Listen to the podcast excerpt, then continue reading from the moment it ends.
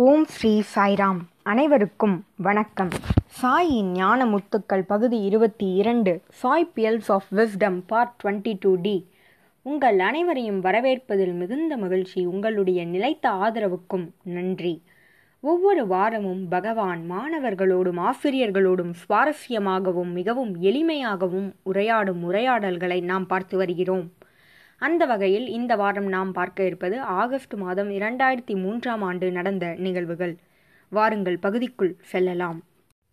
சுவாமி என்று தன்னுடைய இருக்கையில் அமர்ந்திருந்தார். அப்பொழுது ப்ரொஃபசர் அனில்குமார் அவர்கள் சுவாமியிடம் சுவாமி ஆதிசங்கரர் அத்வைத தத்துவத்தை போதித்தவர். அது ஞான மார்க்கம் அல்லவா? அவர் ஞான மார்க்கத்தை மட்டும் பின்பற்றினாரா? என்று கேட்டார். அதற்கு பகவான் என்ன பதில் கூறினார் என்றால் அவர் ஞான மார்க்கத்தை மட்டும் பின்பற்றவில்லை. பக்தி மார்க்கத்தையும் பின்பற்றினார். தேவியை நோக்கி அத்தனை பாடல்களை அவர் எழுதியிருக்கிறார். அதேபோல் பஜகோவிந்தம். பஜகோவிந்தமே இதற்கு சான்று என்று பகவான் கூறினார்.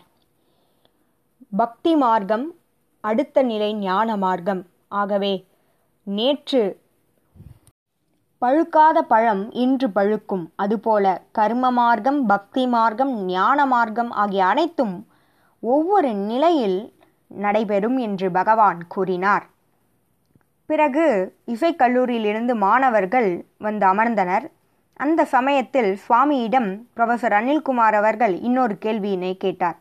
சுவாமி ஆந்திர பிரதேசத்தில் புகழ்பெற்ற இசைக்கலைஞர்கள் அன்னமாச்சாரியார் மற்றும் தியாகராஜர். இதில் யார் சுவாமி உயர்ந்தவர் என்று கேட்டார். சிறந்தவர் மேன்மையானவர் எவர் என்று பகவானிடம் கேட்டார். அதற்கு பகவான் கூறிய பதில் தியாகராஜரே அன்னமாச்சாரியாரை விட உயர்ந்தவர் என்று சுவாமி கூறினார்.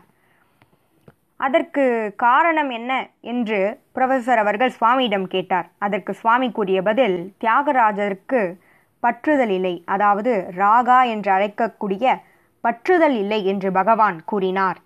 அவர் மிகப்பெரிய வைராகி என்று சுவாமி கூறினார். அதாவது வைராக்கியம் மிகுந்தவர் என்று சுவாமி கூறினார். ப்ரொஃபஸர் அனில்குமார் அவர்கள் சுவாமி இதனாலேயே அவர் அன்னமாச்சாரியரை விட சிறந்தவரா என்று கேட்டார். அதற்கு பகவான் என்ன பதில் கூறினார் என்றால் தியாகராஜர் ஒவ்வொரு முறையும் அவர் பாடலை எழுதும் பொழுது தன்னுடைய சொந்த அனுபவத்திலிருந்து தான் அனுபவித்ததையே அவர் பாடலாக எழுதினார். அதனாலேயே அவர் மேன்மையானவர் என்று பகவான் கூறினார். அடுத்ததாக ப்ரொஃபஸர் அனில்குமார் அவர்கள் சுவாமியிடம் சுவாமி மனம் புத்தி அகங்காரம் என்றெல்லாம் சொல்கிறார்களே சுவாமி. அவை எங்கிருக்கின்றன? அவை உடலில் ஒரு பாகமில்லையே அவை எங்கிருக்கின்றன? அவை யாவை? என்று கேட்டார். அதற்கு பகவான் கூறிய பதில் அனைத்தும் ஒன்றே. நீ நான் என்று அந்த எண்ணம் கொள்ளும் பொழுது அது அகங்காரமாக மாறுகிறது. நீ எண்ணங்கள் கொண்டிருக்கும் பொழுது அது மனமாக மாறுகிறது. அதேபோல் நீ பகுத்தறிந்து ஒரு முடிவினை எடுக்கும் பொழுது அது புத்தியாக மாறுகிறது. அதற்கு வெவ்வேறு பெயர்களை தவிர அவை அனைத்தும் ஒன்றே என்று பகவான் கூறினார். நீ வெவ்வேறு பங்கினை வகிக்கும் பொழுது அது வெவ்வேறு பெயர்களை கொண்டிருக்கிறது என்று பகவான் கூறினார். அதனோடு அந்த நாளுடைய உரையாடல் முடிவுக்கு வந்தது. அடுத்ததாக ஆகஸ்ட் மாதம் இரண்டாயிரத்தி மூன்றாம் ஆண்டு அதாவது ஆகஸ்ட் பதினைந்தாம் நாள் நடந்த நிகழ்வுகளை இனி பார்க்கலாம். சுவாமி அன்று தரிசனம் முடிந்து சுவாமி தன்னுடைய அறையில் இருந்தார். அப்பொழுது ஆசிரியர்களும் மாணவர்களும் கல்லூரியில் கொடியேற்றிவிட்டு தரிசனத்திற்காக ஓடோடி வந்தனர். ஆனால் தரிசனம் முடிந்துவிட்டது என்று எல்லோரும் கூறினர். ஆனால் சுவாமி மீண்டும் தரிசனம் கொடுக்க வெளியே வந்தார். மாணவர்களிடையே அமர்ந்து கொண்டார். தன்னுடைய இருக்கையில் சுவாமி அமர்ந்திருக்க மாணவர்களும் ஆசிரியர்களும் அவரை சுற்றி அமர்ந்திருந்தனர்.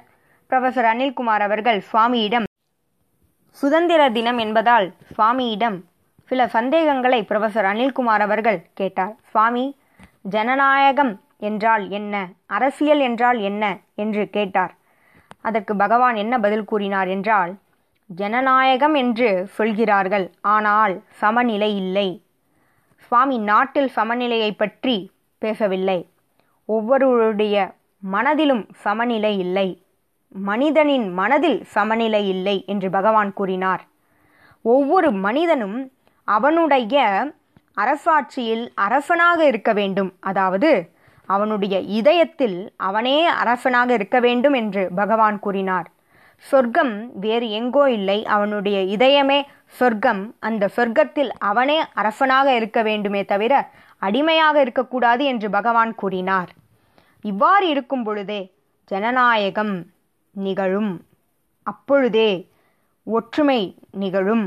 அப்பொழுதே சமநிலை வரும் என்று பகவான் கூறினார்.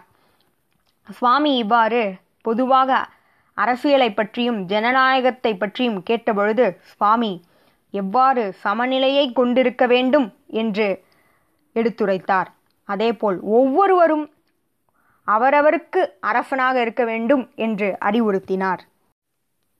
புரொஃபசர் அனில்குமார் அவர்கள் சுவாமியிடம் சுவாமி திலக் போஸ் இவர்களையெல்லாம் உங்களுக்கு பிடிக்குமா சுவாமி? என்று கேட்டார். ஆனால் சுவாமி அதற்கு பதில் சொல்லவில்லை. சுவாமி சுதந்திரம் என்றால் என்ன? என்று கூறினார். இன் டிபெண்டன்ஸ் அதாவது இன் டிபெண்டன்ஸ் யாரெல்லாம் தன்னை சாராமல் மற்றொருவரை ஒவ்வொரு முறையும் சார்ந்திருக்கின்றனரோ அவர் சுதந்திரமற்றவர் என்று பகவான் கூறினார். ஆகவே ஒவ்வொருவரும் தனக்கு தானே தலைவனாக இருக்க வேண்டும். அதுவே சுதந்திரம் என்று சுவாமி கூறினார். எங்கிருந்தாலும் தனக்குத்தானே ஒருவன் தலைவனாக இருக்க வேண்டும் என்று சுவாமி வலியுறுத்தினார்.